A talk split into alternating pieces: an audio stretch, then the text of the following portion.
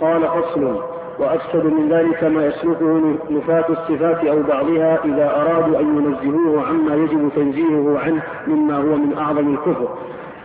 مثل أن يريدوا تنزيهه عن الحزن والبكاء ونحو ذلك. ويريدون الرد على اليهود الذين يقولون إنه بكى على الطوفان حتى رمت وعادته الملائكة والذين يقولون بإلهية بعض البشر وأنه الله.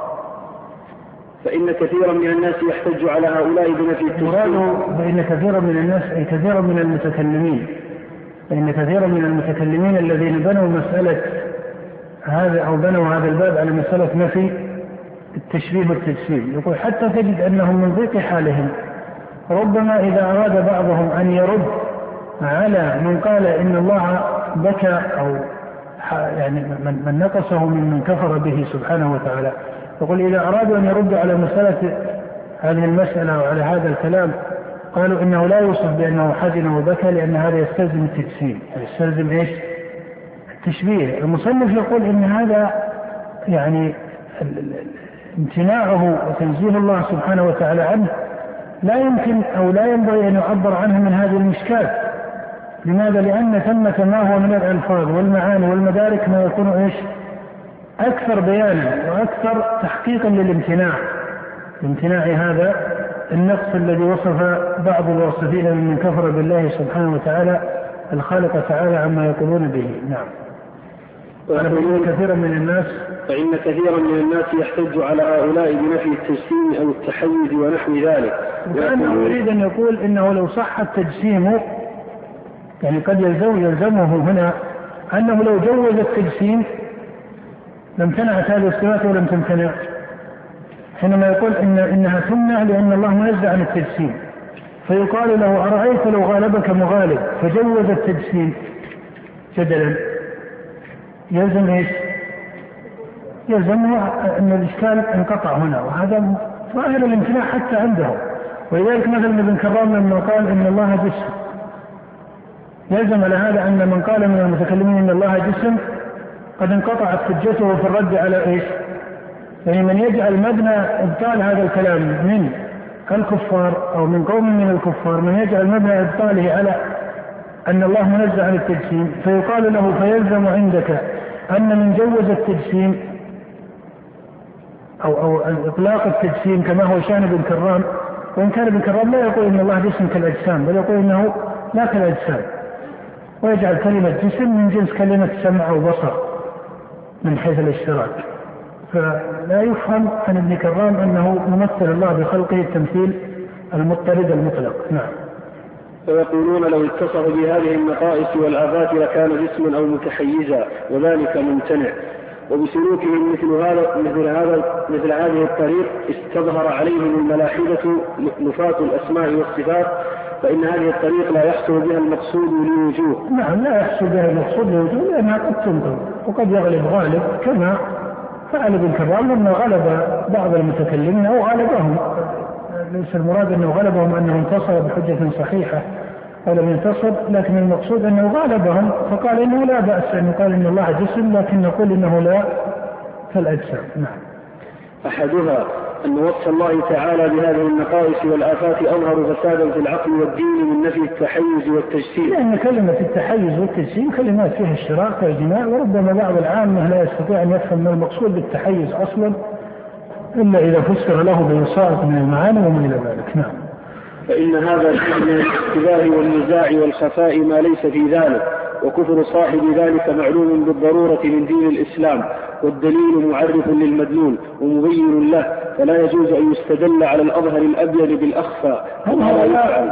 يعني حقيقة يعني كما يقال يعني صنعوا زحمة في التاريخ وإلا ما كانت الأمور أصلا تحتاج إلى هذا الكلام. يعني كانت مسائل الصفات كما سبق كثيرا مسائل لم تكن واضحة للمسلمين. في زمن النبوة فقط بل حتى عند من عند المشركين الذين يسمعون القرآن حتى الذين لا يصدقون بالقرآن ما كانوا يستعملون من طرق عدم التصديق به أن فيه ذكرا؟ لهذه الصفات والأفعال. هذه مسائل كانت بينة ومدركة بالفطرة لكن لما دخل هذا العلم علم الكلام وهو علم كما أسببت كثيرا أنه مبني على مقدمات فلسفية أو مركب من مواد من جملها المادة الفلسفية حصلت هذه الإشكالات وهذه الفرضيات وهذا التناقض بين أصحابه. ولذلك لا تجد أن المتكلمين اتفقوا على حكم واحد في باب الصفات بل من منهم بعلم الكلام نفى الصفات ومنهم بعلم الكلام نفى بعضا وأثبت بعضا ومنهم بعلم الكلام أثبت الصفات أو أثبت التجسيم فإنك تقول إن الكرامية متكلمة ومحمد بن كرام متكلم وتقول إن المعتزلة متكلمة وتقول إن الكلابية والماتريدية وأمثال المتكلمة الصفاتية متكلمة. فتبين لك أن علم الكلام يستلزم التناقض أن أصحابه إيش؟ حصلوا به نتيجة واحدة أو نتيجة مختلفة متناقضة هذا بعلم الكلام أثبت التجسيم وهذا بعلم الكلام أثبت النفي المطلق. نعم. كما لا يفعل مثلها مثل ذلك في الحدود. الوجه الثاني أن هؤلاء الذين يصفونه بهذه الآفات يمكنهم أن يقولوا نحن الذين أن هؤلاء من المقصود بهؤلاء؟ الكفار وليس من كان من المتكلمين. نعم. الوجه الثاني أن هؤلاء الذين يصفونه بهذه الآفات يمكنهم أن يقولوا نحن لا نقول بالتجسيم والتحيز كما يقوله من يثبت الصفات وينفي التجسيم. فيصير نزاعهم مثل نزاع مثبتة نعم. صفات الكمال. يعني قد يقولون إذا كانت الإشكالية في مسألة التجسيم فيقال هذه صفات تجوز مع نفي إيش؟ مع نفي التجسيم، كما أن المثبتة من أهل السنة قالوا إنه تثبت صفات الكمال مع نفي التجسيم، حتى بعض المتكلمين أثبتوا جملة من الصفات كالصفات العقلية عند المتكلمة الصفاتية مع نفي التجسيم، فهذه الحجة ليست بلازمة. على هذا الاضطراد لا عند المتكلمين ولا عند أهل السنة. نعم. نعم. فيصير كلام من وصف الله بصفات الكمال وصفات النقص واحدا. فيصير كلام من وصف الله بصفات الكمال وصفات النقص واحدا ويبقى رد النفاة على الطائفتين بطريق واحد وهذا في غاية الفساد. نعم. يعني يلزم أن الطريق على تكذيب الباطل أو نفي ما هو من الحق يكون طريقا واحدا. نعم. وهذا غاية التناقض والفساد. الثالث أن هؤلاء ينفون صفات الكمال بمثل هذه الطريقة واتصافه بصفات الكمال واجب ثابت بالعقل والسمع فيكون ذلك دليلا على فساد هذه الطريقة. يعني من الدليل على فساد هذه الطريقة في تفسيرهم؟ في تفسيرهم أن هؤلاء الذين يردون على هؤلاء القوم الكفار أن هؤلاء نفوا صفات الكمال بمثل هذه الطريقة. فإذا ما أبطل نفيهم لصفات الكمال فإنه يلزم أن بطلان الدليل يستلزم الاضطراد فإنه إذا بطل في مقام بطل في المقام الآخر لما كان المناط واحدا. لما كان المناط واحدا وهذا لا شك أنه غاية في الامتناع وغاية في التناقض. نعم. الرابع أن سالكي هذه الطريقة متناقضون. وكل من أثبت شيئا منهم ألزمه الآخر بما يوافقه فيه من الإثبات كما أن كل من نفى شيئا منهم ألزمه الآخر بما يوافقه فيه من النفي. فمثبتة الصفات كالحياة والعلم والقدرة والكلام والسمع والبصر. إذا قالت لهم النفاة كالمعتزلة هذا تجسيم لأن هذه الصفات أعراض والعرب لا يقوم إلا بالجسم. فإنا لا نعرف موصوفا بالصفات إلا جسما. قالت لهم المثبتة وأنتم قد قلتم إنه حي عليم قدير وقلتم ليس بجسم وأنتم لا تعلمون موجودا حيا عالما قادرا إلا جسما فقد أثبتموه على خلاف ما علمتم فكذلك نحن نعم لذلك لا بد من التمييز بين هذا وهذا والتمييز على هذا الاصطلاح عندهم التفسير يكون ممتنعا فتكون النتيجة أن قولهم يكون ماذا؟ متناقضا أن قولهم يكون متناقضا أو يكون فاسدا ويكون موجب فساده أنه متناقض ومعلوم أن المقال إذا دخل التناقض فإن هذا غاية في فسادها العقلي لأنه يستلزم جمع النقيضين لأنه يستلزم جمع النقيضين. لماذا يقول هذا تناقض؟ إذا حكم على قول بأنه متناقض فهذا غاية في الحكم العقلي على بطلانه. لأن معنى أن القول متناقض أنه جوز أصحابه أو يلزم أصحابه أن يجوزوا الجمع بين النقيضين نعم. وقالوا لهم أنتم أثبتتم حيا عالما قادرا بلا حياة ولا علم ولا قدرة وهذا تناقض يعلم بضرورة العقل. ثم هؤلاء المثبتة إذا يعني كما أنهم يقولون يعني نفاة الصفات إن من كان حيا بحياه سميعا لسان بصيرا ببصر لازم أن يكون إيش؟ جسما موجودا إلى اخره فينفى فإن لقائل يقول ومن كان حيا بلا حياة وبلا سمع وبلا بصر وما إلى ذلك لازم أن يكون شيئا إيش؟ معدوما لازم أن يكون شيئا إيش؟ معدوما فإنما سمي كذلك ولم تقم الحقائق بذاته فإن هذا لا يكون إلا شيئا يفرضه الذهن نعم ثم هؤلاء المثبتة إذا قالوا لمن أثبت أنه يرضى ويغضب ويحب ويبغض أو من وصفه بالاستواء والنزول والإتيان والمجيء أو بالوجه واليد ونحو ذلك إذا قالوا هذا يقتضي التجسيم لأننا لا نعرف ما يوصف بذلك إلا ما هو جسم. قالت له المثبتة. وهذه طريقة متكلمة يعني الذين يثبتون الرضا والغضب وما إلى ذلك من أصحاب السنة والجماعة. يحصل معهم منازعة هم المتكلمة الصفاتية الذين ينازعون في هذه الصفات. منهم الذين ينفون الرضا والغضب؟ قد يقال كلابي لأ هو مما ينبغي أن ننبه إليه أن ابن كلاب كان يثبت الغضب والرضا والمحبة كما يثبت الإرادة لكنه لا يفسر المحبة والغضب والرضا بالإرادة بل يجعلها صفات مختصة لا يفسرها بالإرادة ولكنه يجعلها واحدة كما أنه يجعل الكلام واحدا. هذا باب آخر. إنما الذي فسر الغضب والمحبة بالرضا والرضا بالإرادة. الذين فسروا هذا الصفة بالإرادة هم الأشعري والمتقدمون بل وعامة أصحابه. نعم. قالت لهم المثبتة فأنتم قد وصفتموه بالحياة والعلم والقدرة والسمع والبصر والكلام وهذا هكذا. فإن كانت فإن كان هذا لا يوصف به إلا الجسم فالآخر كذلك وإن أمكن أن يوصف بأحدهما ما ليس بجسم فالآخر كذلك.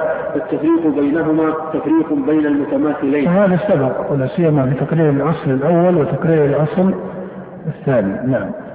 ولهذا لما كان الرد على من وصف الله تعالى بالنقائص بهذه الطريق طريقا فاسدا. لم يسلكه أحد من السلف والأئمة ولم ينطق أحد منهم في حق الله تعالى بالجسم لا نفيا ولا إثباتا ولا بصورا حكاه أبو الحسن الأشعري عن أهل السنة من الإطلاق فإنه لما قالوا أجمعوا على أن الله ليس بجسم يقال هذا الإطلاق اللفظي ليس إيش؟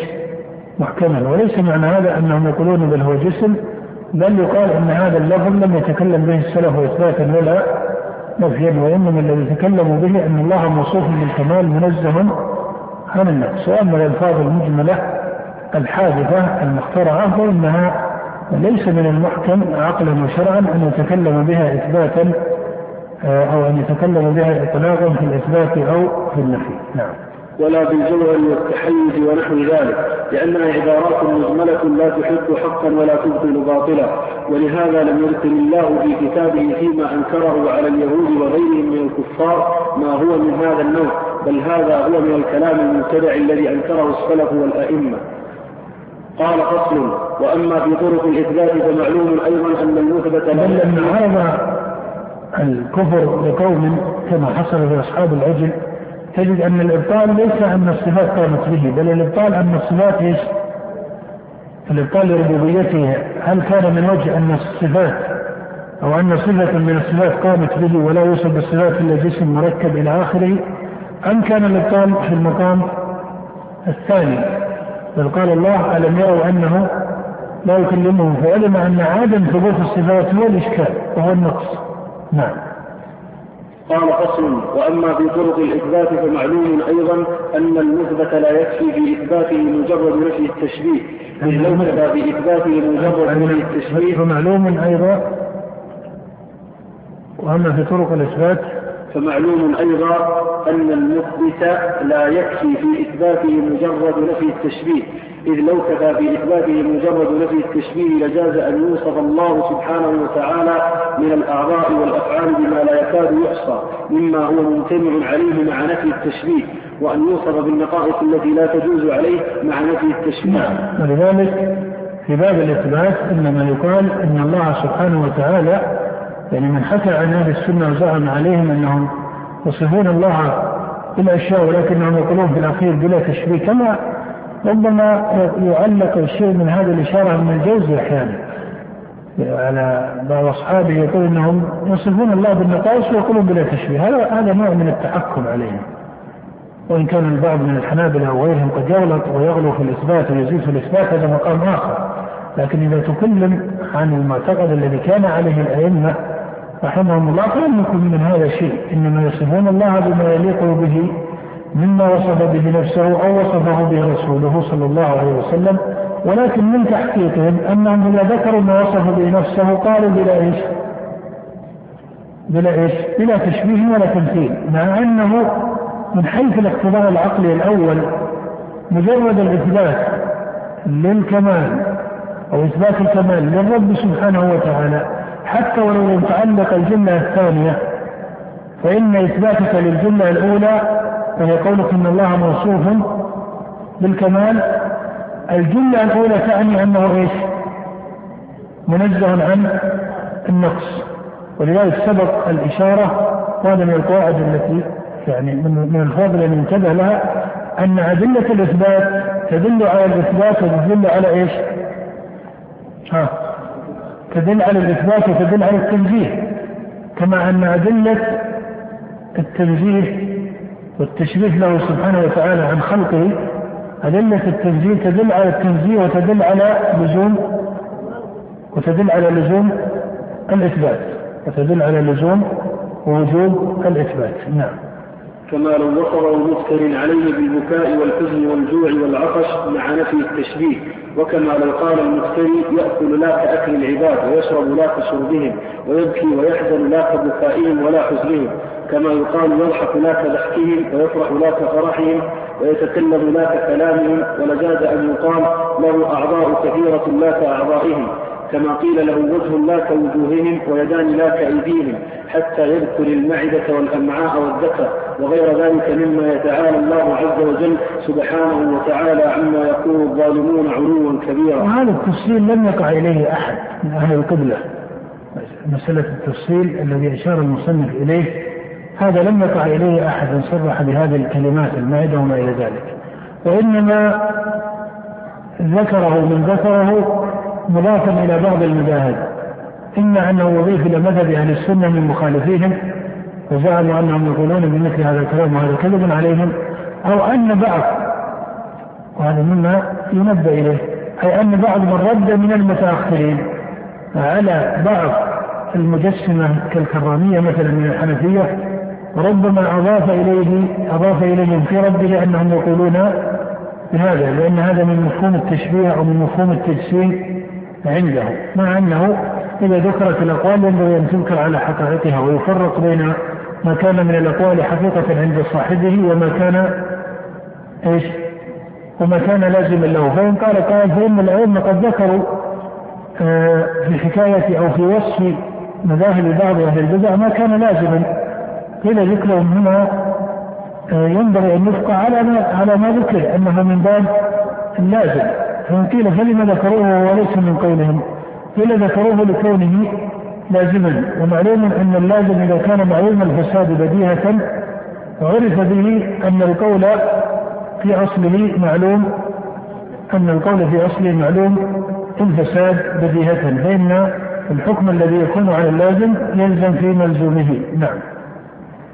كما سبق مثلا في اقوال المرجئه لما يقول قال عن مثلا مرجئه الفقهاء وهؤلاء يقولون إن العمل لا يدخل في مسمى الإيمان. ويقولون إن إيمان الإيمان واحد من كل وجه لا يقع فيه زيادة ولا نقصان. لا يزيد ولا ينقص. ويقولون إن إيمان جبريل وأبي بكر كإيمان الفساق. الجملة الثالثة هذه تسمى من إيش؟ من باب اللوازم. والا ما في أحد من الفقهاء وأهل العلم أو المرجع الفقهاء وما إلى ذلك أو عامة من يتكلم بهذا من من كان تبعا لحماد بن تجد هذا يقول يقوله بعضهم في رده على حماد بن أبي سليمان وما إلى ذلك، هذه مسألة يعرف بها غلط القول لأنها تضاف إلى قائلها أو أو إلى قائل القول في أصله. نعم. يعني لو أن أحدا من النظار بنى مسألة الإثبات على نفي التشبيه بما يكون جوابه يكون جوابه بوجهين. الوجه الأول هو ما قرره المصنف أن الطرق الشرعية آه، يمكن أن يستعمل ما هو أفصح وأصدق من هذه المادة. الوجه الثاني أن يقال لو فرض أن هذا صحيح أو سلم أن هذا صحيح مع أن هذا صحيح من وجه صحيح من وجه وهو إذا كان مفسرا أو مقترنا كما سبق. لكن لو أطلقه أمكن أن يقال إن قولك إنه موصوف أو إن هذا يجوز وصفه بالأكل والشرب مع في التشبيه هذا من باب إيش؟ أحسنت هذا من باب التناقض يعني هل يلزم من قال إن الإثبات مبني على نفي التشبيه هل يلزمه هذا اللازم لزوما صادقا هل يلزمه لزوما صادقا؟ لا لا يلزمه لزوما صادقا بمعنى أنه حتى لو قال إن هذا الباب مبني على نفي التشبيه باب النفي أو باب الإثبات فإن هذا يمكن أن يفسر على المعاني الصحيحة وأما أن يقال إن هذا يلزم منه أنه يوصف بالأكل والشرب ويقال مع نفي التشبيه يمكن في الجواب أن يقال من وصفه بالأكل والشرب مع نفي التشبيه كان ماذا؟ كان إيش؟ لا كان متناقضا في كلامه لأنه كيف يقول إنه يوصف بالأكل والشرب ثم يقول مع نفي التشبيه أرأيتم لو قال يوصف بالأكل والشرب مع نفي ذلك عنه قيل هذا رجل متناقض فكذلك إذا قال يوصف بالأكل والشرب مع نفي التشبيه كان ماذا؟ كان متناقضا لما؟ لأن صفة الأكل والشرب تستلزم بل هي وجه من أوجه التشبيه والنقص هو الآن ما نتكلم في النقص وإذا المصنف يقول نتكلم بحرف النقص لكن حتى كلمة التشبيه إذا دخل الأكل والشرب فهذا ماذا؟ تشبيه فمن يقول يوصل بالأكل والشرب مع في التشبيه يقال قوله متناقض لأنه بمنزلة من يقول إنه يوصف بهذه الصفة ولا ولا يوصف بها. فالذي يريد أن يصل إليه لا ينبغي لأحد أن يستطرد فهمه في مسألة التشبيه ليظن أنها مسألة لا توجد قدرا من الصواب. إنما المصنف يسوق على نوع من الاختصاص في التعبير والاختصاص في المراد. فمن علقها فلا بد أن يفقه مراده في, في, في معناه ولا بد أن يكون مدركا لطريقة سياق كلامه وموجبه. نعم. فإنه الصالح نفى ذلك مع إثبات الصفات الخبرية وغيرها من الصفات ما الفرق بين هذا وبين ما أثبته؟ إذا نفيت التشبيه وجعلت مجرد نفي التشبيه كافيا بالإثبات فلا بد من نعم هذا من من باب الإلزام في الحجة. هذا من باب الإلزام في الحجة. أنه إذا نفى آه، بعض الصفات وأثبت بعضا على هذه المادة ولج من هذا الوجه ووجود عنه من هذا الوجه. نعم. فإن قال العمدة في الفرق هو السمع فإذا جاء كما جاء السمع به أثبته دون ما لم يجيب دون ما لم يجيء به السمع. قيل له أولا السمع هو خبر الصادق عما هو الأمر عليه في نفسه. فما أخبر به الصادق فهو حق من نفي أو إثبات والخبر دليل على المخبر عنه والدليل لا ينعكس فلا يلزم من عدم من عدم المدلول عليه فما لم يرد به السمع يجوز أن يكون ثابتا في نفس الأمر وإن لم يرد به السمع. يعني ان أن الدليل السمعي حقيقته أنه عدم أو أن عدم الدليل السمعي حقيقته أنه عدم لدليل معين. وعدم الدليل المعين لا يستلزم عدم المدلول لأنه يمكن أن يثبت بغيره.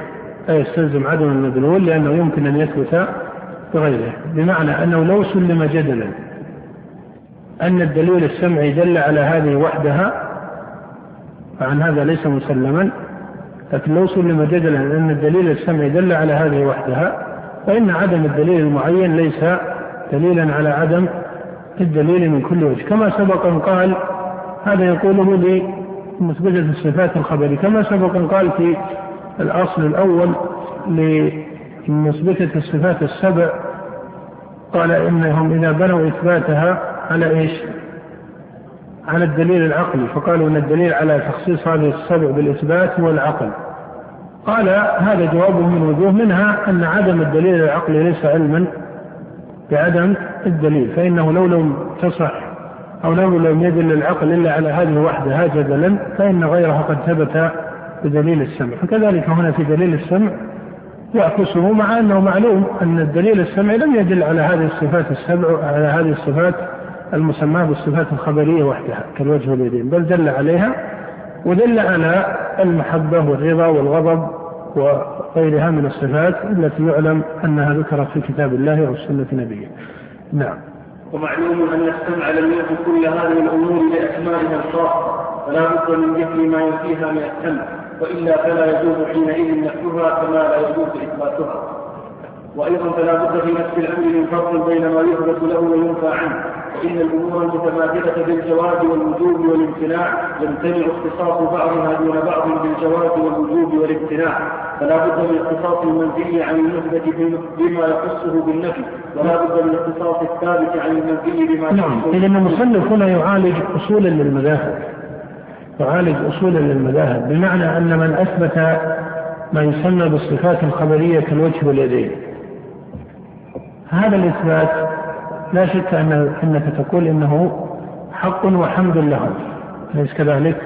لكنه ينظر هو في الأصول التي يثبتون بها أو بموجب هذا الإثبات يقول فمن يعلق إثباته للوجه واليدين ونحوها من الصفات الخبرية على حجة أن هذه ورد السمع بها فلما ورد السمع بها تعذر علي إيش؟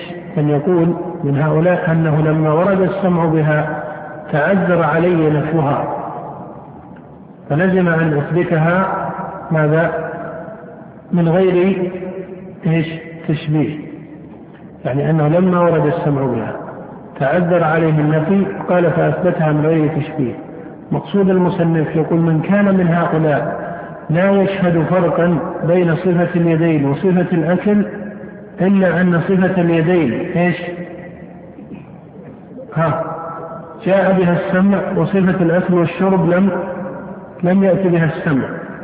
يقول من لم يشهد فرقا بين هذه الصفات أنها جاء بها السمع إلا أن هذه الصفات جاء بها السمع كالوجه واليدين وأن صفة الأكل والشرب لم يأتي بها السمع. قال من لم يشهد فرقا إلا مجيء السمع بهذه وعدم مجيء بهذه فلما جاء بالوجه واليدين قال من غير تشبيه وفي الأولى وهي الأكل والشرب لم يثبتها أصلا لعدم مجيء السمع بها.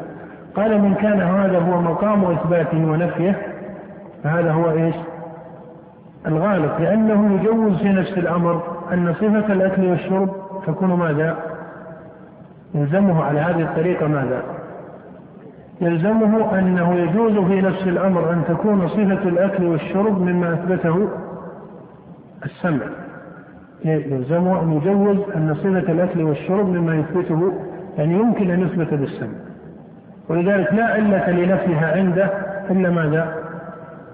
أن السمع لم يأتي بها ولا سيما متى يأتي هذا التعليل؟ يأتي هذا التعليل إذا ضاق عليه الأمر بما أثبت صفة الوجه واليدين قال بالسمع فكأن المسألة مسألة مقطوعة عن باب ماذا؟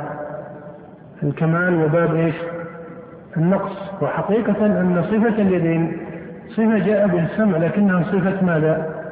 صفة كمال بخلاف صفة الأكل والشرب فهي نعم لم يأتي بها السمع لكنها صفة ماذا؟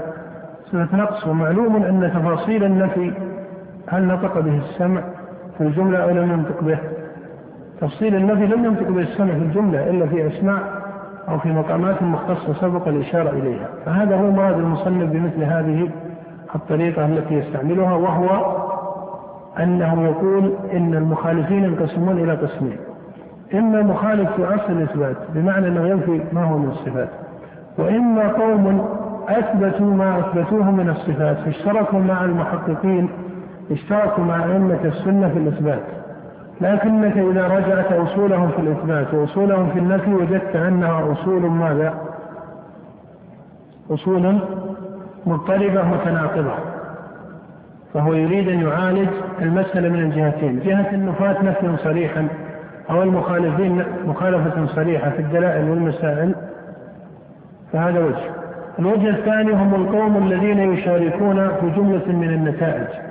ولكنك إذا رجعت إلى المباني عندهم أو تقول المقدمات عندهم وجدت أنها مقدمات ليست ليست منضبطة. مقدمات ليست منضبطة. نعم. وقد يعبر عن ذلك بأن يقال لا بد من أمر يوجب نفي ما يجب نفيه عن الله تعالى كما أنه لا بد من أمر يثبت له ما هو ثابت. وإن كان السمع كافيا كان مخبرا عما هو الأمر عليه في نفسه. فما الفرق في نفس الأمر بين هذا وهذا؟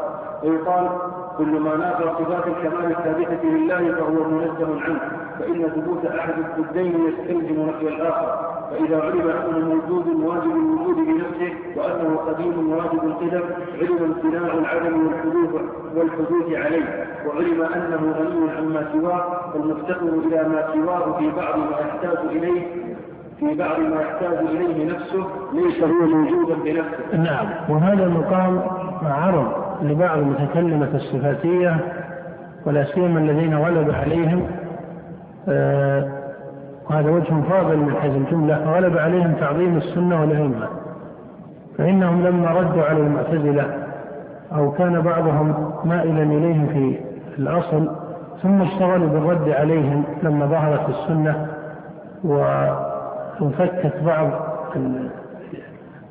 الممانعات التي كانت متبناة من قبل بعض السلاطين في المأمون. والمقصود أن المصنف يريد أن يقول إن بعض متكلمة الصفاتية والمنتسبين إلى السنة والجماعة آه، كنوع مغالبة وممانعة لطرق المعتزلة ربما صاروا يقصرون الإثبات على محض السمع. يقصرون الإثبات على محض السمع بمعنى أن ما يثبتونه لا يكون إلا إيش؟ سمعيا من حيث الدلائل ومن حيث المسائل أو تقول يجعلون مقدمته سمعية ونتيجته إيش؟ سمعية. ويظنون أو يجعلون هذا وجها فاضلا في مفارقة من؟ يجعلون هذا وجها فاضلا في مفارقة من؟ في مفارقة المعتزلة. فإذا ما قيل لهم فالوجه واليدين قالوا نثبتها خلافا للمعتزلة. فهذا النتيجة أنهم أثبتوها بخلاف من؟ المعتزلة. فإذا قيل لهم ما موجب إثباتها قالوا أن السمع جاء بها. هذا الكلام كما قلت أن هذا الكلام سياقه سياق ليس فيه اضطراد لا أحد يفهم اضطرادا في هذا الكلام. لا في كلام المصنف ولا في الشرح الذي يقال الآن لأن الشرح شرح لكلام. إذا كان الكلام ليس مضطردا فالشرح بالضرورة سيكون شرحا ليس إيش؟ مضطردا أي العبارات التي تقال. هذه الطريقة هي من حيث الجملة كلام صحيح. أنهم يقولون نسبة الوجه واليدين هذا كلام لا غبار عليه. أليس كذلك؟ إن قيل ما الدليل على إثباته قالوا السمع أيضا هذا كلام ليس صحيح لا إشكال فيه. لكن فرق بين أن يأتي هذا السياق ضمن مفهوم صحيح لمسألة الإثبات والنفي والفرق بين المثبت وبين المنفي وبين أن يأتي على باب أن هذا نطق به السمع وأن ثمة صفات أخرى لو نطق بها السمع لسلمنا بها. فإن قيل لهم ما الفرق بين الوجه واليدين وبين الأكل والشرب ونحوها لم يكن عندهم فرق إلا أن هذا جاء به السمع وهذا إيش؟ لم يأتي بالسمع فلم يشهدوا حقائق ما الذي فات أصحاب هذه الطريقة؟ أنهم لم يشهدوا حقائق الكمال اللائقة بالله سبحانه وتعالى أي لم يحققوا ويفقهوا حقائق الكمال اللائقة بالله وحقائق النقص والعيب الذي ينزه الله سبحانه وتعالى عنه. فهم يثبتون ما يثبتونه لا لكونهم فقهوا أنه كمال وإنما لكون النص إيش؟ جاء به. وينفون ما ينفونه لا لكونهم فقهوا أنه ليس كمالا أو أنه نقص ينزه الله عنه وإنما لعدم مجيء النص به. فهذا هو الطريقة التي فاتت بعض هؤلاء. نعم. فالمفتقر إلى ما سواه في بعض ما يحتاج إليه نفسه ليس هو موجودا بنفسه بل بنفسه وبذلك الآخر الذي أعطاه ما تحتاج إليه نفسه فلا يوجد إلا به. وهو سبحانه وتعالى غني عن كل ما سواه وكل ما نافى بناه فهو منزه عنه. وهو سبحانه وتعالى قدير قوي. وكل ما نافى قدرته وقوته فهو منزه عنه وهو سبحانه حي قيوم وكل ما نافى حياته وقيوميته فهو منزه عنه. نعم هذه ترى أنها طرق شرعية وطرق عقلية. فتقول إن الأكل والشرب ينزه الله سبحانه وتعالى عنه. أو نفي عن الله. هل نفي عن الله لعدم مجيء السمع به؟ الجواب لا. هو نفي عن الله لكونه ماذا؟ نقص لكونه نقصا. ولذلك هو مناف لحياة الله وقيوميته. مناف لكونه الأول الذي ليس قبله شيء. ولذلك لا يكون إلا عن نقص. وهذا سيأتي التعليق عليه لما يقول المصنف أن كل كمال ثبت للمخلوق. قد يقول قائل ما الفرق بين الكمال الإضافي والكمال المطلق؟ هذه مسألة يأتي التعليق عليها. المقصود أن نفي هذه الصفات ينبني على هذه الأصول. وهي أن هذا ينافي قيومية الله وحياته سبحانه وتعالى. وهذا كما تعلم أنه أصل شرعي فإن الله ذكر أنه الحي القيوم وهو أصل عقلي. نعم. وبالجملة السمع قد أثبت له من الأسماء الحسنى وصفات الكمال ما قد ورد وكل ما ضاد ذلك فالسمع ينفيه كما ينفي عنه المثل والكفر فإن إثبات الشيء نفي بضده ولما يستلزم ضده. والعقل يعرف نفي ذلك كما يعرف إثبات ضده فإثبات أحد الضدين نفي للآخر ولما يستلزم ولذلك لم تصرح النصوص بتفصيل النفي. لم تصرح النصوص بتفصيل النفي لأنه إذا ثبت أحد المتقابلين لزم لزم نفي الآخر. نعم. فطرق العلم الذي ما ينزه الرب عنه متسعة لا يحتاج بها إلى الاقتصار على مجرد مثل التشبيه والتجسيم كما فعله أهل الفصول والتقدير. لأن هذا يوجب الاضطراب والتناقض عندهم.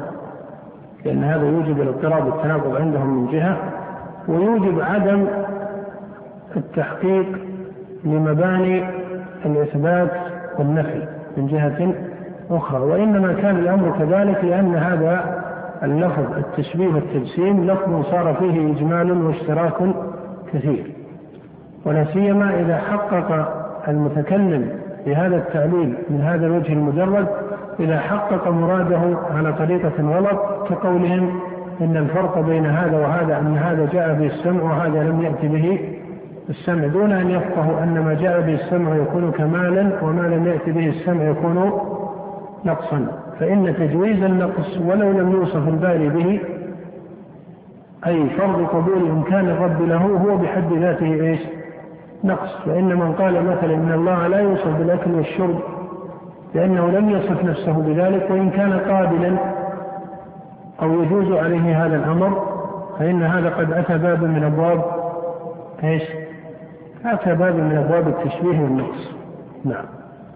كما فعله أهل الأصول والتقصير الذين تناقضوا في ذلك وفرقوا بين المتماثلين حتى إن كل من أثبت شيئا احتج عليه من نفاه بأنه يستلزم التشبيه. وكذلك احتج القرامطة على هذه جميع الأمور حتى له النبي فقال ما يقال موجود ولا ليس بموجود ولا حي ولا ليس بحي لأن ذلك تشبيه بالموجود أو المعدوم فلزمه نفي النقيضين وهو أفضل الأشياء ابتلاعا ثم إن هؤلاء يلزمهم من تشبيهه بالمعلومات والممتنعات والجمالات أعظم مما قروا منه من التشبيه بالأحياء الكاملين. هذا سبق هذا سبق ولذلك كسبا للوقت لا يلزم التعليق عليه كثيرا. نعم. قال فطرق. وطرق تنزيهه وتقديسه عما هو منزه عنه متسعة لا تحتاج إلى هذا. وكان هذه هذه الجملة تبين وتفسر لك وإن كانت جملة إشارية ليست مفصلة لكنها جملة إشارية تفصل لك غرض المصنف بهذه الطريقة التي استعملها في الكلمات وفي الصفحات التي سبقت من كلامه. لما واجه مسألة التشبيه من هذا الوجه. وإن كان يقال أن مسألة التشبيه نطق العلم بها والمصنف نفسه في كتبه ورسالته نطقوا بها أي نطقوا بأن الله منزه عن منزه عن إيش؟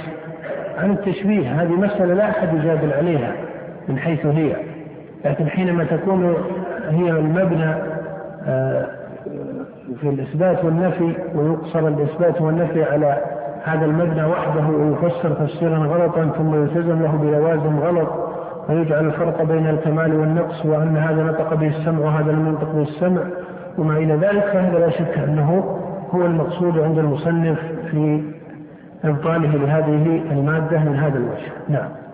وقد تقدم أن ما ينفى عنه سبحانه ومعلوم عفوا ومعلوم أن الإبطال لطريقة وهي الاعتماد على نفس التشبيه أو في الإثبات الاعتماد لهذه الطريقة من وجه لا يلزم أن يكون إبطالا لها من كل وجه. ولذلك إذا قيل إن المصنف منعها هنا فأيضا نقول إنه مما يعلم أن المصنف إيش؟ استعملها في مقام آخر. استعملها في مقام آخر. لكن ثمة فرق بين الوجه الذي منعه والوجه الذي استعمله لما استعمل مادة التشبيه في مسائل التقرير أو في مسائل الرد. نعم. يعني مسألة التشبيه في مسائل التقرير أي أن ما يثبت لله سبحانه وتعالى يكون مثبتا مع تنزيهه عن عن التشبيه أو أنه ينفي بعض التفسيرات لكونها وجها من التشبيه. يجعل كل ما نفي عن الله سبحانه وتعالى فهو وجه من كل ما نفى, نفي عن الله فهو وجه أو مادة من التشبيه والنقص. نعم. وقد تقدم أن ما ينفى عنه سبحانه وتعالى ينفى لتضمن النفي لتضمن النفي الإثبات إذ مجرد النفي لا مدح فيه ولا كمال فإن المعدوم يوصف بالنفي والمعدوم لا يشبه الموجود وليس هذا مدحا له لأن مشابهة الناقص في صفات النقص نقص مطلق. آه نعم وعليه مثلا في صفة الأكل والشرب يقول المصلي أنه سبق الإشارة إلى أن النفي المجرد إيش؟ لا مدح فيه فمن قال إنه لا يوصف بالأكل والشرب لعدم ذكر السمع لذلك جعل هذا لو فرض جدلا أنه فأنها طريقة صحيحة جعل هذا من باب النفي ماذا؟ من باب النفي المجرد من باب النفي المجرد والنفي المجرد لا كمال فيه بخلاف من قال إنه لا يوصف بالأكل والشرب لكون هذا منافيا لقيوميته سبحانه وتعالى اختصاصه وغناه عما سواه وما إلى ذلك من المعاني فتجد أن النفي هنا عنده على الطريقة الثانية تجد أن النفي تضمن أمرا ثبوتيا ولما تضمن النفي في هذا المقام أمرا ثبوتيا بان أن وجه نفي هذه الصفات عنه هو أنها منافية لكماله وليس أن السمع لم يأت بها وإن كان يقال إن ما نافى كماله فإنه يمتنع أن السمع ماذا؟ يأتي به. وفرق بين أن يقال إن السمع لم يأتي به وبين أن يقال إنه يمتنع أن يكون السمع يجيء به. فلما قال المصنف إننا لا نعلل بكون السمع لم يأتي به ليس معناها أنه يفرض ذلك بل هو يقول إن هذه الصفات تنفى عنه لكونها منافية لغناه عما سواه لكونها منافية لقيوميته سبحانه وتعالى وما نافى غناه عما سواه. وما نافى قيوميته سبحانه امتنع أن يجيء السمع به. نعم. كما أن مماثلة المخلوق في شيء من الصفات تمثيل وتشبيه يلزم عنه الرب تبارك وتعالى والنقص ضد الكمال. والنقص ضد الكمال. وذلك مثل أنه قد علم أنه حي والموت ضد ذلك فهو منزه عنه. وكذلك النوم والسنة ضد كمال الحياة. فإن النوم أخو الموت. وكذلك النهوض. نقص في القدرة والقوة. والأكل والشرب ونحو ذلك. ونحو ذلك من الأمور فيه افتقار إلى وجود غيره. نعم هذه المادة تنفى عنه سبحانه وتعالى وإن كان السبب ما فصل نفيها. لأن العلم بنفيها علم. ماذا؟ لأن العلم بنفسها علم واجب علم ضروري لأنه لما استقر بالعقل والشرع والفطرة أن الله سبحانه وتعالى غني عما سواه فإن هذه المادة بسائر مواردها وتفاصيلها تنافي غناه عما سواه نعم كما أن صفة اليدين الآن من صفة الأكل والشرب أليست تتضمن الاحتياج؟ تتضمن الاحتياج إلى هذا المأكول وهذا؟ وهذا المشروع وهذا شيء آخر فيلزم من من تجويزها هذا اللازم. بخلاف اليدين فهل تتضمن أنه يحتاج إلى غيره؟ لا. هل تتضمن أنه ليس غنيا عما سواه؟ لا لأنه يقال أن اليدين ليست سواه بل اليدان صفة من صفاته. بخلاف المأكول والمشروب فإنه لا بد أن يكون سوى الله سبحانه وتعالى. فإذا قيل أنه يأكل ويشرب تعالى الله عن ذلك. علم أن هذا من باب النقص الممتنع عليه سبحانه وتعالى. نعم.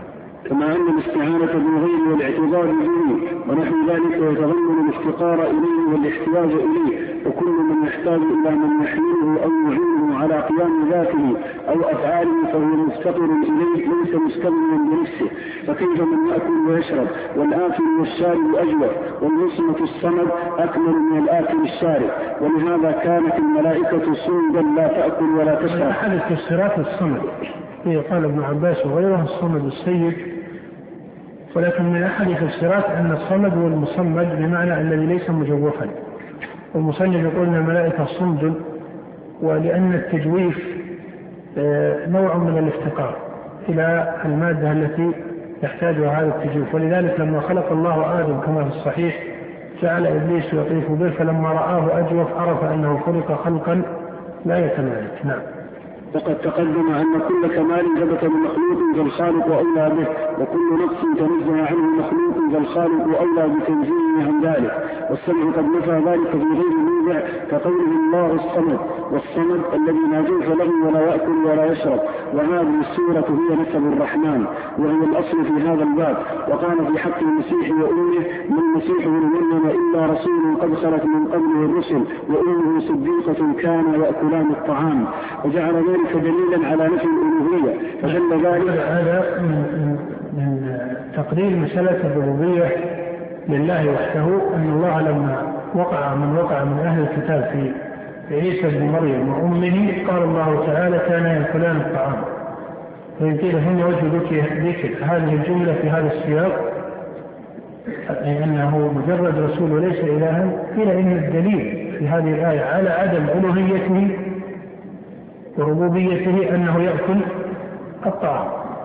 أنه يأكل الطعام. هذا من بصائر الاستدلال هذا من بصائر الاستدلال مثل ما قال الله لأهل الأجل ألم يروا أنه لا يكلمهم وقال إبراهيم لأبيه لم تعبد ما لا يسمع ولا يبصر. فعلم أن مادة الكمال هذا هذا من النتائج المهمة. لما الأنبياء والرسل يخاطبون قومهم وهم مشركون كفار أو منازعون في مقام الربوبية كما في قوم إبراهيم. لما يخاطبهم الرسل وتنزل الكتب بمثل قول الله تعالى لما تعبد ما لا يسمع ولا يبصر. وتنزل الكتب بمثل قوله كان يأكلان الطعام وبمثل قوله ألم يروا أنه لا يكلمهم يعلن بذلك أن ثمة استقرارا عقليا عند المخاطبين. أن ثمة استقرارا عقليا عند المخاطبين أن عدم الكلام أنهم خير من أولئك من أهل الكتاب أو غيرهم فإن هؤلاء المسلمون والأصل فيهم الإسلام وإن كان وقعوا فيه غلطا بخلاف أولئك أنهم ليسوا مسلمين ولا يدينون بدين الإسلام لكن الحقائق والمعاني يعلم أن بعض الكفار قد يكون عنده بعض المعنى الصحيح الذي يفوت بعض من يفوت من يفوت بعض المسلمين. لا نقول أنه يفوت المسلمون يفوت المسلمين ولا نقول أنه ليس في الإسلام. فإن ما كان غلطا امتنع أن يكون من الإسلام وما كان غلطا امتنع أن يجمع المسلمون إيش؟ عليه. نعم. ولذلك قال النبي من تشبه بقوم فهو منهم. فدل على أن مادة التشبه. تدخل على المسلمين أو لا تدخل؟ تدخل. فربما تشبه بعض المسلمين ببعض طرق قوم من غير المسلمين. يكون هؤلاء الذين تشبه بهم من شر طوائف الكفر. ويوجد في الكفار من هو أقرب منهم إلى ماذا؟ إلى الحق. ويوجد الكفار من هو أقرب منهم إلى الحق. كما في ذلك من كتاب الله. فإن الله لما ذكر أهل الكتاب بين أنهم أقرب إلى الحق في الجملة من عبدة في الأوثان. ولما ذكر أهل الكتاب بين أن بعضهم أقرب إلى الحق من البعض الآخر. نعم.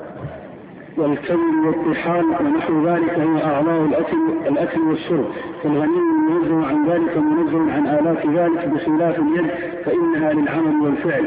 هو سبحانه وتعالى موصوف بالعمل والفعل. إذ ذلك من صفات الكمال. هذا وجه التفريق ووجه آخر أبسط وهو يعود إلى هذا الوجه. هل يقال إن إن اليدين لما اتصف الرب سبحانه وتعالى بهما اليدان صفة قائمة به فلا يرد عليها أنه محتاج إلى إلى ما سواه لأن ما كان صفة للموصوف كان داخلا في اسم ذاته كان داخلا في اسم ذاته أي في حقيقة وماهية الذات. نعم. وهو سبحانه منزه عن الصاحبة والولد وعن آلات ذلك وأسبابه وكذلك البكاء والحزن هو مستلزم للضعف والعجز الذي ينزه الله عنه. بخلاف الفرح والغضب فإنه من صفات الكمال فكما يوصف بالقدرة دون العجز وبالعلم دون الجهل وبالحياة دون الموت وبالسمع دون الصمم وبالبصر دون العمى وبالكلام دون البكر. ولذلك سبحان الله تجد أن في القرآن لما قال قوم من الكفار أو وصف الله بالولد سواء ما استعمله بعض أهل الكتاب في مسألة عيسى أنه ابن الله قالت اليهود عزير ابن الله وقالت النصارى المسيح ابن الله. هل تجدون أن في القرآن آه، في مسألة الولد التفصيل الكثير مسألة الجواب عن هذه الحجة؟ تجد في القرآن ولا سيما في كثير من المواليد تجد الإجمال في قوله سبحانه وتعالى وما ينبغي للرحمن أن يتخذ ولدا. تجد هذا هو أول الجواب أو أجمل الجواب عن هذه الكلمة. أن الله قال لما وصفوه بولد قال وما ينبغي للرحمن أن يتخذ ولدا. وسياق ما ينبغي إذا جاء في القرآن فهو يكون في الأمور الممتنعة. فهو يكون من أخص موارد النفي. يكون من أخص موارد النفي وما ينبغي للرحمن أن يتخذ ولدا أي أن هذا أمر ماذا؟ ممتنع عليه لأنك تقول إنه الرحمن أنه الإله المعبود وحده أنه الرب. فما ينبغي له أن يتخذ ولدا. نعم.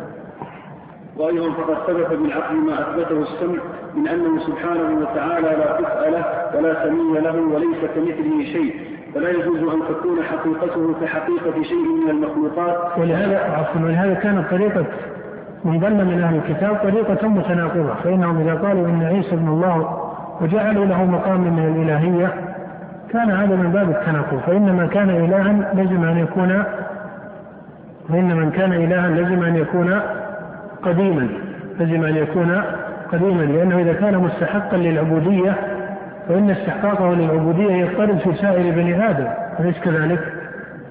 وإذا قالوا إنه إله عند خلقه أو عند وجوده أو عند آه، تخلصه آه، الروحاني أو ما إلى ذلك من طرقهم فإنه يرد عليهم أنه قبل وجوده هل كان الإله الحق موجودا أو ليس موجودا وإذا كان موجودا هل وجوده وجود كامل مسلمون أن الإله الحق كان موجودا فهل كان وجوده وجودا كاملا أو وجودا إيش؟ ناقصا فإن كان وجودا كاملا في ألوهيته وربوبيته امتنع أن يدخله المزايدة أو الزيادة. وإن كان وجوده الأول وجودا ناقصا فإن هذا نفي إيش؟ للربوبية والألوهية لأنه لا يوجد في معنى الربوبية والألوهية ربوبية نسبية. يعني يا ربوبية يا عدم ربوبية يا ألوهية أي استحقاق العبادة يا عدم استحقاق. هذا من باب الذي يتقابل تقابل السلب والإيجاب. إما أن يوجد هذا المعنى وإما إيش؟ أن يوفى فهذه من طرق المناظرة مع أهل الكتاب الذين ظلوا في عيسى عليه الصلاة والسلام ومجادلته. أنه يجعله ابنا لله سبحانه وتعالى وجعلوا له مقاما من الألوهية. فيقال إن الألوهية قبل وجود عيسى وقبل فإن قالوا إنه موجود لكنه لم يختص فيقال قبل اختصاصه. وهذا أحيانا هم يتسلسلون بنوع من المعرفة. المقصود أنك تجد في النتيجة أن الطرق العقلية التي يسلكها الأئمة رحمهم الله هي من أصدق الطرق وأنها متضمنة في كتاب الله سبحانه وتعالى. هي من أصدق الطرق خلافا لطرق مخالفيهم أنها متضمنة في كتاب الله خلافا لمن يقول إن القرآن لم يذكر الدلائل العقلية كما سيعلق عليها المصنف لاحقا. نعم. فيعلم قطعا أنه ليس من جنس المخلوقات لا الملائكة ولا السماوات ولا الكواكب ولا الهواء ولا الماء ولا الأرض ولا الآدميين ولا أبدانهم ولا أنفسهم ولا غير ذلك بل يعلم أن حقيقته عن مماثلة شيء من الموجودات أبعد من سائر الحقائق وأن مماثلته لشيء منها أبعد من مماثلة حقيقة شيء من المخلوقات لحقيقة مخلوق آخر. وهذا معنى قول الحق سبحانه ليس كمثله شيء. ليس كمثله شيء. ولذلك كل ما كان من صفات غيره أو كان هذا الغير قابلا لها فإنها تكون هذه الصفة مما ينزه الله سبحانه وتعالى عنه أو عنها من جهة حقيقتها وماهيتها اللائقة بالمخلوق وأما الاشتراك في اسمها أو في المعنى الكلي الذهني فهذا باب آخر. نعم. فإن الحقيقتين إذا تماثلتا جاز على كل واحدة ما يجوز على الأخرى ووجب لها ما وجب لها وامتنع عليها ما امتنع عليها. فيلزم أن يجوز على الخالق القديم الواجب بنفسه ما يجوز على المحدث المخلوق من العدم والحاجة وأن يثبت لهذا ما يثبت لذاك من الوجوب والغنى.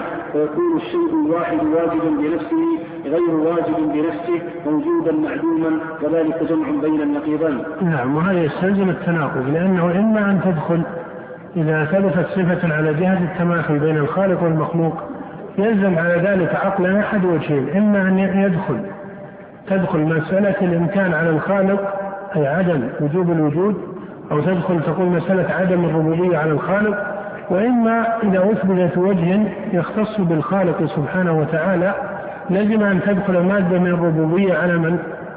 المخلوق يعني من أثبتها بطريقة تناسب الرب سبحانه وتعالى فيلزم إذا جعل هذا من باب التماثل أن يكون المخلوق موصوفا بما هو من مادة أو تقول بما هو من مقام الربوبية وإذا فسرها على معنى يناسب المخلوقين وجعلها للخالق كذلك لزم أن يكون الخالق متصفا بصفات المخلوقين على جهة التشابه والتماثل في الخصائص والإضافات وهذا إسقاط لمقام ربوبيته سبحانه وتعالى. نعم.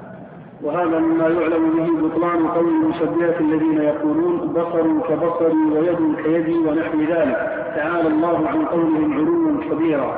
فليس المقصود هنا استيفاء ما يثبت له وما ينزه عنه واستيفاء طرق ذلك لأن هذا مبسوط في غير هذا الموضع وإنما المقصود هنا التنبيه على جوامع ذلك وطرقه وما سكت عنه السمع نفيا وإثباتا ولم يكن في العقل ما يثبته ولا ينفيه سكتنا عنه فلا نثبته ولا ننفيه فنثبت ما علمنا ثبوته وننفي ما علمنا نفيه ونسكت عما لا نعلم نفيه ولا إثباته والله سبحانه وتعالى أعلم. نعم وهذه الخاتمة لهذا الكلام خاتمة فقيه فإنه بين نوعا من الاحتراز في كلامه وأنه لا يفهم على غير وجهه فإنه قال من ضمن ذلك أنه لم يقصد التنبيه على الطرق الصحيحة الطرق الباطلة على التفصيل.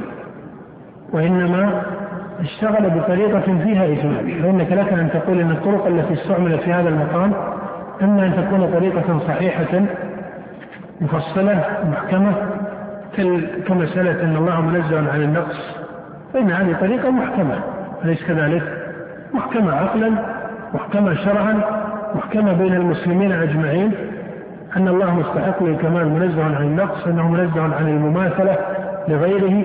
هذه طرق محكمة. فإن ثمة طرق محكمة وهي الأولى طرق محكمة مفصلة صحيحة. الثانية هي الطرق الباطلة. وهذه لم يتكلف المصنف كثيرا في هذا المقام بذكرها على التفصيل لكون المقام لا يسع لذلك ولكونها بينة البطلان وإنما الذي بقي معه بعض الشيء في رسالته هذا النوع الثالث من الطرق ماذا؟ الطرق المجملة الطرق المجملة كمسألة إيش؟ التشبيه وإيش؟ والتجسيم هذه تعتبر طريقة استعملت في مقام الإثبات والنفي وهي طريقة إذا كانت وحدها مجردة وصفت بأنها طريقة ماذا؟ مجملة فإن قيل من أين جاء الإجمال؟ هل المصنف هو الذي يوجب أنها مجملة؟ قيل جمهور مادة هذه الإجمال التي دخلها دخلها من من؟ من المتكلمين أنفسهم دخلها من المتكلمين أنفسهم والدليل على ذلك أنك تجد المعتزلة مثلا كل ما نفوه من الصفات التي أثبتها أهل السنة يجعلون الموجب لنفيها أن إثباتها يستلزم التشبيه وماذا؟ والتجسيم. فهي طريقة دخلها الإجمال أو فيها إجمال وإن كان جمهور هذا الإجمال إنما جاء بسببها. ومن هنا صارت طريقة ليست محكمة إذا ما ذكرت مجردة ولا سيما يزيد الأمر سوءا إذا ما فسرت تفسيرا تفسيرا باطلا. إذا ما فسرت تفسيرا باطلا فإن الغلط أو القصور في التقرير إما أن يكون قصورا في الألفاظ وإما أن يكون قصورا في المعاني. فمن عبر بها وحدها وفسرها تفسيرا صحيحا قيل تفسيره صحيح. ولكنه لو عبر أو قرنها بتعبيرات مفصلة كان أحكم. بخلاف من استعملها وحدها وفسرها تفسيرا غلطا فإن هذا يكون قد قصر لفظا ومعنى. ثم قال في الأخير وإنما المقصود هنا التنبيه إلى آخر قال وما سكت السمع عنه نفيا وإثباتا ولم يكن في العقل ما يثبته ولا ينفي. ويقول إن مثل ما يتعلق بالأكل والشرب. هو هل يقال إن السمع سكت عنه أو لم يسكت عنه؟ هو الحقيقة إذا قصد اللفظ فهذا سكت عنه وسكوت السمع عن عدم ذكر لفظه بالتفصيل هو من كمال السمع. من كمال القرآن في تحقيق الإثبات في تحقيق التنزيل وأما أنه سكت عنه من حيث المعنى فلا فإن الله لما ذكر مقامه سبحانه وتعالى من الربوبية علم غناه عما سواه. ومما سواه ما يتعلق بهذا المأكول والمشروب ونحو ذلك. نعم.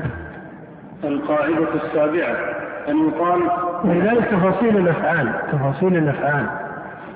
يعني ما يتعلق بالصفات اللازمة هذه الصفات في الجملة يكون شأنه بينا لكن ما يتعلق بمفصل الأفعال التي سكت السمع عنها والعقل لا ينفيها ولا يثبتها فهذا إيش؟ يجب السكوت عنه. أليس أن النبي أخبر أن الله ينزل إلى السماء الدنيا؟ فهذا واحد من أفعاله أو فعل معين مختص. أخبر الله في القرآن أنه يجيء لفصل القضاء. هذا أيضا فعل مختص. ولا شك أنك تعلم أنه في نفس الأمر ثمة أفعال كثيرة ماذا؟ مختصة ما نطق بها السمع بالتعيين إيش؟ فإذا ما فرضت قيل إن هذا مما لا يمنعه العقل فلا يجوز إيش؟ ماذا؟ نفيه ومما لم ينطق به السمع بالتصريح فلا يجوز إثباته لأنه قد يكون ليس كذلك ليس لعدم قابلية الرب له ولكن لعدم ماذا؟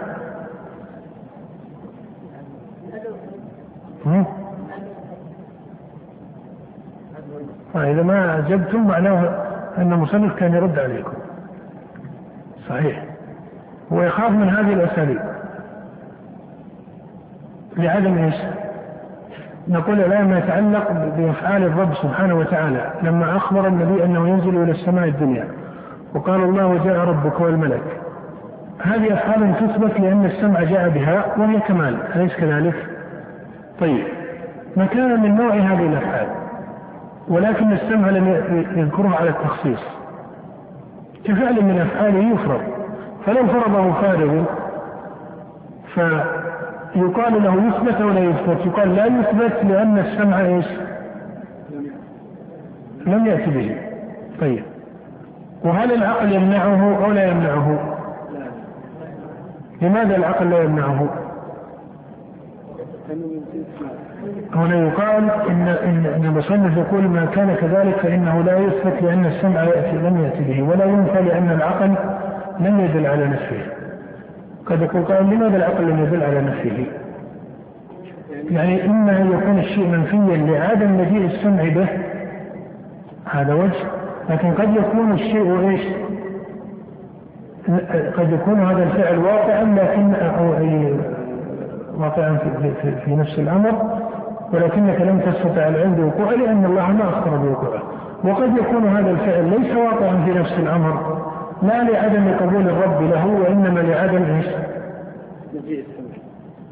وإنما لعدم بينة إذا قلت لا لعدم القبول وإنما لعدم الإرادة وإنما لعدم الإرادة يعني إما أن يكون هذا الفعل المفروض واقعا في نفس الأمر فيكون موجب السكوت وعدم المجيء السمع به إما أن يكون هذا الفعل ليس واقعا في نفس الأمر فيكون نفيه لعدم المجيء السمع به ولعدم وقوعه في نفس الأمر وإن كان العلم بعدم وقوعه علما أو علما ممتنعا لكن عدم الوقوع ليس لعدم قابلية الرب له وإنما لعدم لعدم إيش؟ إرادته ومشيئته. فإنك تعلم أنه سبحانه وتعالى شاء أن يفعل هذا الفعل وهو النزول إلى السماء الدنيا. ولذلك من الاستتباع لهذا لما رد نفاة الصفات الفعلية كالنزول والمجيء ونحوها أوردوا هنا إشكالا لا بد من الجواب عليه. أنا أريده وأطلب من أحد أن وقع في ذهني جوابا صحيحا. هم قالوا أن النزول ونحوه والمجيء وما إلى ذلك. إذا لم تفسر بالتأويل على طريقتهم قالوا يلزم عليها إشكال. ما هو هذا الإشكال؟ قالوا الإشكال يقال فيه النزول والمجيء إما أن يكون كمالا وإما أن يكون نقصا. فإن قلتم أنه نقص فالله منزه عن النقص. وإن قلتم أنه كمال يجب أن يكون هذا الكمال قد فاته من قبل حدوث هذا الفعل المعين وفوات الكمال نقص. فما هو الجواب عن ذلك؟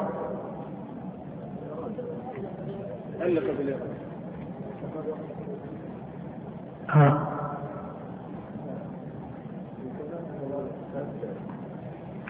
هو له أجوبة. أريد أن أقول شيئا هنا. هنا في نوع من الجوابات. مثل بعض الأجوبة لا تقول إنها غلط لكنها أجوبة صحيحة لكنها ليست ملزمة من كل وجه يعني يرد عليها السؤال. يعني مثل بعض الجوابات التي غالبا يعبر بها أو إذا كان الإنسان عبر تعبيرا سريعا تقع في روعه أو تقع في نفسه لكن في الغالب أنها ليست محكمة. إنما هنا من الطرق في الجواب أن يقال أن هذه الصفات ذكرت على نوع من الحدوث أليس كذلك؟ وما كان حادثا امتنع أن يكون قديما في العقل. فإن الحادث منافي القدم فإن الشيء إذا وصف بأنه حادث امتنع أن يوصف بأنه قديم. فإنه يقال هنا أن هذه ذكرت على معنى الحدوث أي أنها متعلقة بمشيئة الرب وما كان حادثا امتنع أن يكون قديما وما كان ممتنعا لم يكن عدمه نقص. لم يكن عدمه نقصا لأن النقص هو فوات الممكن وليس هو فوات الممتنع. النقص هو فوات الكمال الممكن وأما ما كان ممتنعا فإنه يمتنع أن يكون فواته نقصا لأنه ممتنع. والكمال يتعلق بالأمور الوجودية. هذا جواب محكم من جهة العقل. هناك جواب من جهة القياس أي أن هذا يستلزم التناقض عندهم.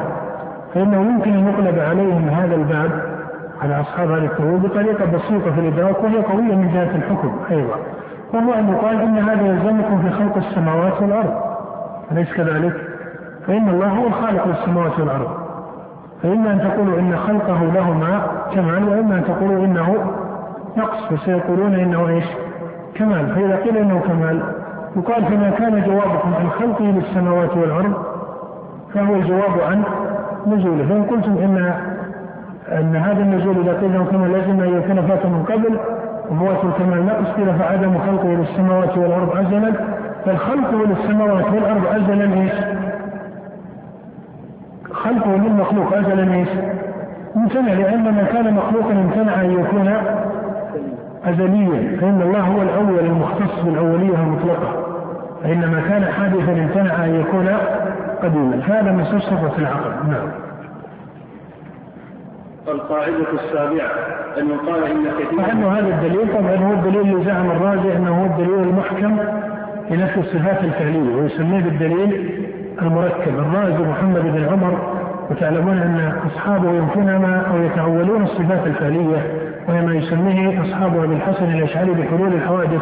جاء الرازي ولا سيما في آخر أطواره وقال إن ما علل به أصحابنا التأويل لهذا الباب إنها علل منقوصة وجاء بعلل أصحابه ثم جاء بأجوبة عنها ورد عليها وإذا لم يرد على الحجة فربما اكتفى بإيراد السؤالات عليه. فقال إن سائر ما ذكروه إما أن يرد عنه جواب أو يرد عليه سؤال.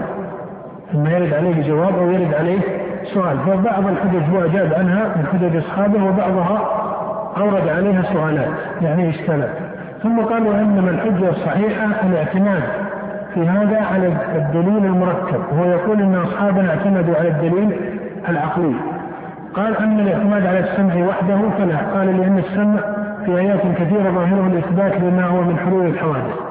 قال وأما الدليل العقلي المجرد عن السمع فإن من أصحابنا من استعمله وحججهم في هذا إما مجاب عنها وإما عليها سؤالات فهو أبطل الحجة السمعية وحدها والحجة إيش؟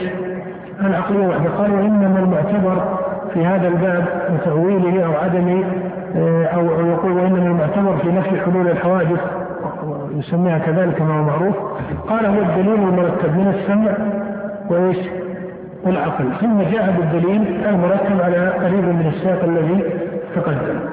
فإنه جاء به وجعل مادة العقل في هذا هذا الصبر والتقسيم العقلي. وإذا قلت له أين مادة السمع في دليله؟ قال مادة السمع في دليله ان انه أننا نقول ان إن كانت نقصا فإن الله منزه عن النقص بالإجماع. فجعل كلمة الإجماع هي الوجه السمعي في دليله. فإن الإجماع كلمة سمعية. ليست عقلية. وعن هذا من خطئه فإن تنزيه الله عن النقص يعلم بما يعلم بالعقل. يعلم بالعقل وإن كان بالضرورة أنه معلوم بالسمع والإجماع ونحو ذلك. نعم.